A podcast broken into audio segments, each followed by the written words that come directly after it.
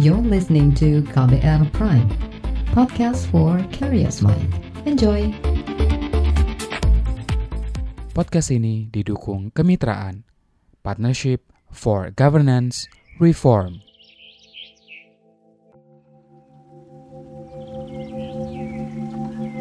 Ini kabut bagi kisah.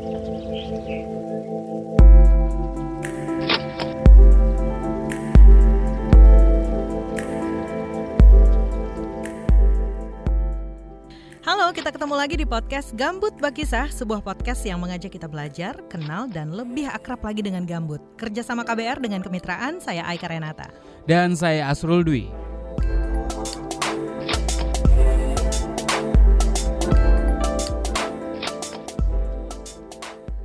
Sebagian wilayah Indonesia kan sudah masuk musim kemarau. Hmm, Aika tahu nggak sih apa tuh? apa yang biasanya terjadi di gambut?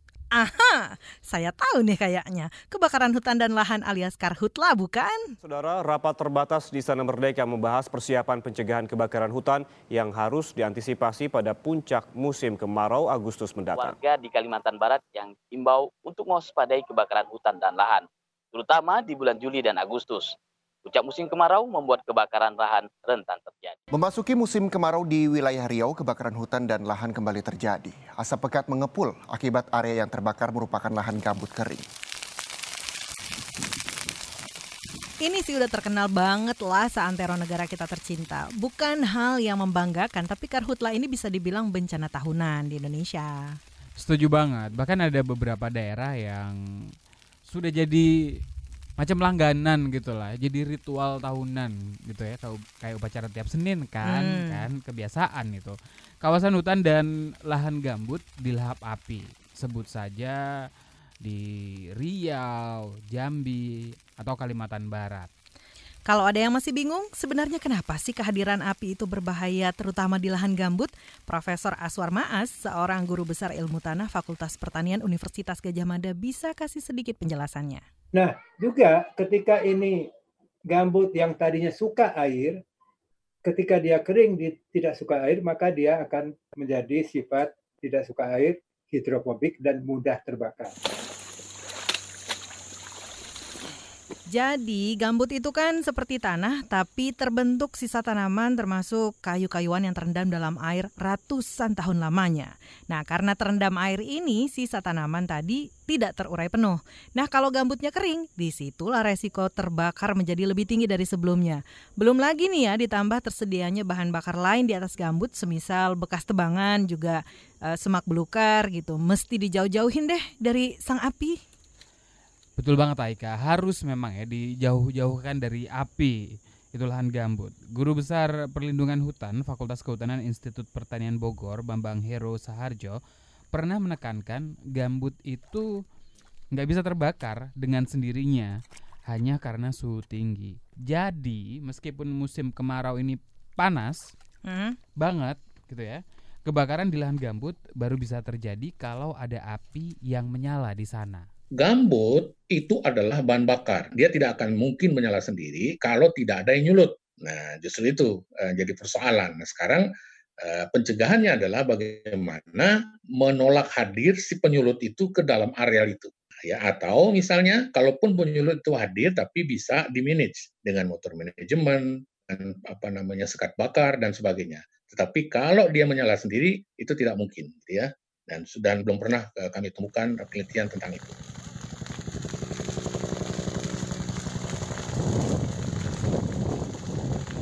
Eh, tadi apa kata Pak Bambang water management ya? Itu maksudnya supaya si gambut ini airnya cukup gitu ya nggak sih? Eh, iya sih, nggak mungkin juga ya api bisa nyala di tempat yang banyak airnya. Tapi emang kalau ada kebakaran udah pasti gambutnya ikut terbakar kan? Tanah gitu loh, dalam banget dong si api menjalar sampai ke sono. Jawabannya sih sebenarnya bisa iya, bisa juga tidak. Hmm. Pak Bambang membagi kebakaran di lahan gambut jadi dua macam. Ada kebakaran permukaan gambut dan ada kebakaran di gambut itu sendiri. Yang pertama itu adalah kebakaran permukaan di lahan gambut. Jadi dia hanya tuh terjadi di permukaan ini saja. Jadi dia mema- memakan apa yang di atas ya, bahan bakaran yang di atas, tapi dia tidak memakan ini. Tidak memakan gambutnya sendiri. Nah ini kita sebut dengan surface fire on peat, yaitu kebakaran permukaan di lahan gambut. Kemudian yang kedua itu adalah kebakaran gambut karena yang dimakan gambutnya sendiri. Uh, kita belum belum ada definisinya, kami masih mencari sudah tujuh tahun dengan tim-tim dari US. Kira sampai kedalaman berapa gambutnya itu kita bisa mengatakan itu kebakaran gambut.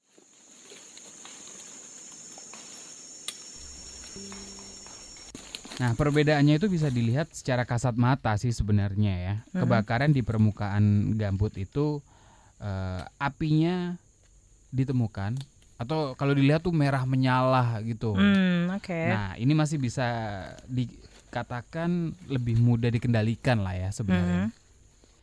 Nah sementara yang kebakaran di gambut itu uh, yang sebetulnya lebih bahaya terutama buat para pemadam kebakaran. Misalkan nih permukaan sudah berhasil dipadamkan, hmm. sudah nggak ada api menyala tuh, hmm. tapi kok masih ada asap.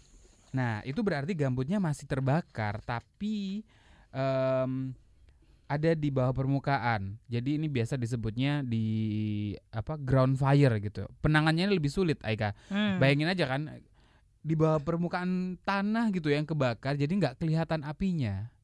Jadi makanya jangan coba-coba nanti kalau mau masuk ke lokasi itu jangan jadi pahlawan kesiangan ya karena banyak juga yang menjadi korban ya karena menganggap itu sepele akhirnya masuk terjerembab ke dalam gambut yang terbakar itu dengan suhu tinggi tadi.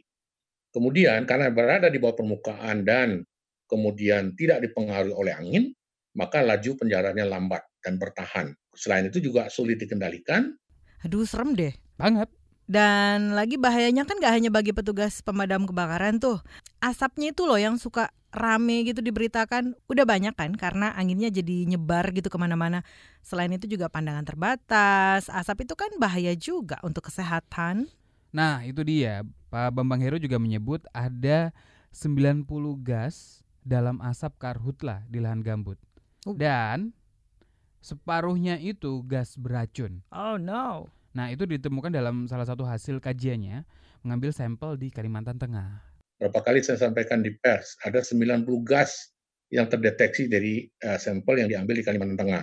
Ini ada puran. Furan ini sebangsanya dioksin. Kalau di, di apa dihirup oleh ibu yang sedang hamil, maka anaknya itu akan cacat. Kita harapkan tidak begitu. Nah, berikutnya itu di antaranya itu adalah hidrogen cyanida. Hidrogen cyanida ini juga bahaya loh sebenarnya ya. Kalau masuk ke dalam tubuh kita, maka kita menjadi kesulitan menggunakan oksigen. Padahal dibutuhkan kan untuk bernapas.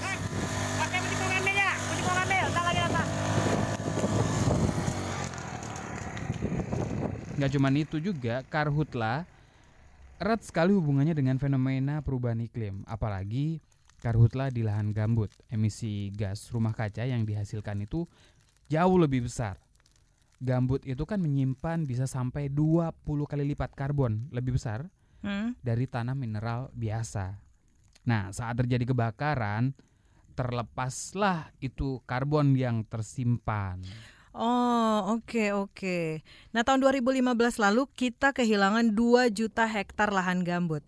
Tahun 2019 hanya mencapai 1,6 jutaan hektar. Tapi kalau menurut guru besar dari Institut Pertanian Bogor IPB, Bambang Hero Saharjo, emisi yang terlepas itu hampir sama besarnya dengan tahun 2015. Tren luasan lahan gambut yang terbakar ini naik turun ya sebenarnya ya. Eh, dan tahun 2015 ini yang paling mencekam yang hmm. terekam tapi ya. Oke. Okay. Nah, sekitar 2,6 juta hektar kawasan hutan di tanah mineral dan lahan gambut terbakar. Nah, kalau di total dari 2015 sampai 2019 ada 5 juta hektar lebih areal lahan gambut di Indonesia yang dilahap api. Paling tinggi di Provinsi Sumatera Selatan mencapai 1 juta 1 jutaan hektar ya. Diikuti Kalimantan Tengah ada 900 ribuan hektar yang terbakar. Nah, sementara di Papua ada sekira 760-an hektar lahan yang terbakar. Ini sekedar informasi saja. Tahun lalu kebakaran di kita itu 1,64 juta. Ya meskipun lebih kecil dari kebakaran 2015 yang 2,6 juta, tapi emisinya itu sudah mendekati 2015 ya ini surprise karena di dunia itu kalau tidak salah Indonesia itu nomor dua ya. Jadi ini menunjukkan bahwa kita harus berhati-hati ya karena kemarin sudah bagus di 2015 turun begitu ya. Nah, tapi 2018 emisinya dan kemudian dinaik lagi. Pak Bambang juga mengingatkan pemerintah, korporasi hingga masyarakat untuk waspada ancaman karhutla di tahun 2020 ini, terutama di lahan gambut yang akan menghasilkan emisi lebih besar. Alasannya karena tahun kemarin karhutla itu menghabiskan sejuta hektar lahan yang emisinya mendekati puncak kasus karhutla terparah di tahun 2015. Wah, nggak boleh lengah nih ya, karena kita sudah sama-sama ngerti lah kalau karhutla ini kan bukan bencana yang boleh diremehkan tuh. Kunci utamanya adalah soal pencegahan. Ya barulah setelah itu jelas penanganannya kalau udah terlanjur kejadian. Duh, repot juga ya kalau kejadian besar lagi. Mana sekarang lagi pandemi COVID-19 yang kudu menuntut kita jaga kesehatan. Nah, BNPB salah satu garda terdepan penanganan karhutla juga sedang disibukkan dengan bencana lain yaitu pandemi COVID-19.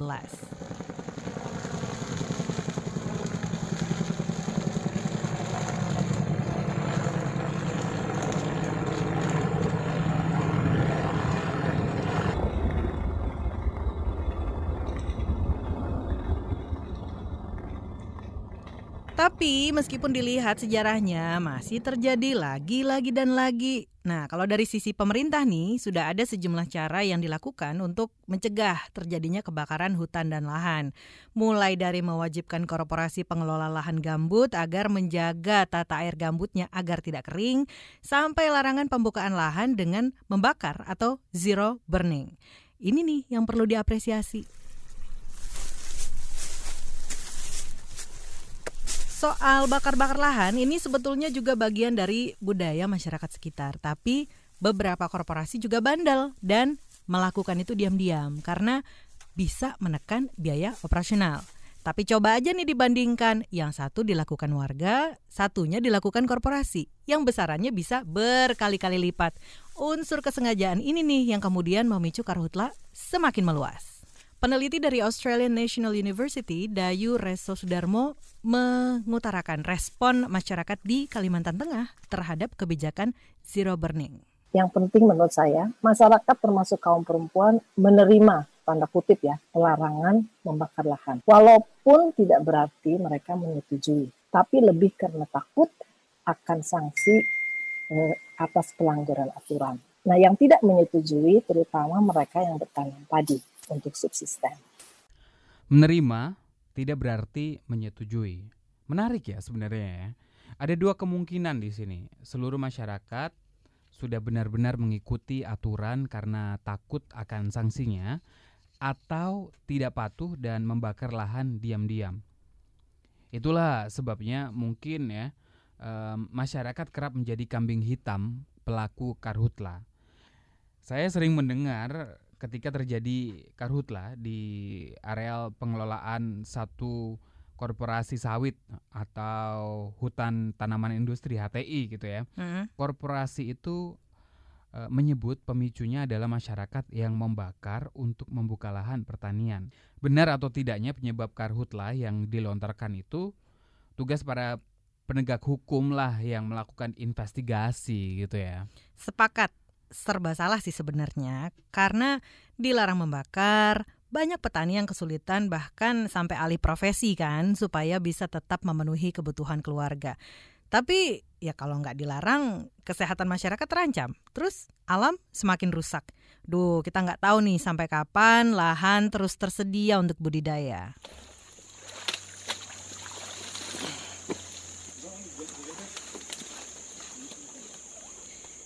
Di sisi lain, Dayu juga mengatakan ada dampak positif sih dari aturan yang membatasi masyarakat ini. Aturan tidak boleh membakar lahan itu sebetulnya mendorong inovasi dalam mencari jenis komoditas ekonomi lain yang memungkinkan di lahan gambut. Jadi bukannya tidak ada upaya masyarakat laki-laki dan perempuan untuk mengatasi batasan kegiatan pertanian dari adanya aturan pelarangan membakar ini. Kalau di Pulau Pisau misalnya, ada perempuan-perempuan yang menjadi champion ya, yang menjadi jawara. Misalnya yang mengupayakan tanaman semangka yang menghasilkan jutaan rupiah pada saat panen. sehingga ibu-ibu lain mengikuti langkah si ibu ini atau bahkan bapak-bapak juga. Ah, ya, bagus juga sih itu sebenarnya ya. Jadi ada sesuatu yang mendorong masyarakat jadi lebih berdaya gitu. Badan Restorasi Gambut atau BRG sebagai bagian dari pemerintah ini juga punya tugas. Salah satunya untuk meningkatkan kapasitas masyarakat. Lewat Desa Peduli Gambut, masyarakat di sekitar lahan gambut ini dibimbing dikasih pelatihan-pelatihan peningkatan keahlian sampai edukasi pentingnya jaga gambut itu sendiri. Wah, betul banget tuh. Kalau upaya pencegahan kebakaran hutan dan lahan itu lebih jadi mandatnya Kementerian Lingkungan Hidup dan Kehutanan KLHK, terus Badan Nasional Penanggulangan Bencana atau BNPB dan instansi-instansi lain yang terkait. Nah, ngomong-ngomong soal KLHK, pertengahan Juni lalu, Menteri Lingkungan Hidup dan Kehutanan Siti Nurbaya mengklaim fase kritis pertama karhutla sudah terlewati. Nah, itu gimana sih maksudnya ya? Jadi, KLHK bareng Badan Meteorologi, Klimatologi, dan Geofisika BMKG juga Badan Pengkajian dan Penerapan Teknologi BPPT merekayasa jumlah hari hujan atau bahasa sederhananya tuh bikin hujan buatan gitu. Hmm. Nah, dengan teknologi modifikasi cuaca atau TMC di provinsi yang rawan karhutlah seperti Riau, Sumatera Selatan, Jambi. Nah, lahan gambut itu dibasahi. Itu terutama lewat pengisian embung dan kanal sehingga tata air gambut terjaga kebasahannya. Selanjutnya ya terhindar dari resiko karhutlah. Ini dimulai 11 Maret sampai 13 Juni yang lalu secara bertahap. Nah kalau melihat data per 1 Januari hingga 9 Juni tahun ini, titik panas turun 39,39 persen dari tahun lalu. Ini menjadi parameter fase kritis pertama terlewati dengan cukup terkendali. I see, ya yeah, paham paham. Tapi belum berakhir gitu ya sebenarnya. ya. Fase kritis kedua itu kapan? Nah, itu di puncak musim kemarau sekitar bulan Agustus nantilah. Jadi eh, Menteri LHK Siti Nurbaya menyatakan semua pihak terkait harus benar-benar meningkatkan kewaspadaan ke depan. Semisal ia nih mengintervensi para pemegang izin konsesi khususnya di kawasan hutan tanaman industri HTI untuk bangun unit sekat kanal, terus infrastruktur titik penataan, sampai stasiun curah hujan untuk memantau potensi terjadinya karhutla. Itu wajib hukumnya sih ya. Dan betul, nggak hanya pemerintah tapi juga korporasi yang bekerja dekat atau di kawasan hutan dan lahan gambut. Sampai masyarakat sekitarnya juga. Api itu musuh gambut. Hajat hidup orang banyak bergantung pada semakin sedikitnya kasus kebakaran hutan dan lahan.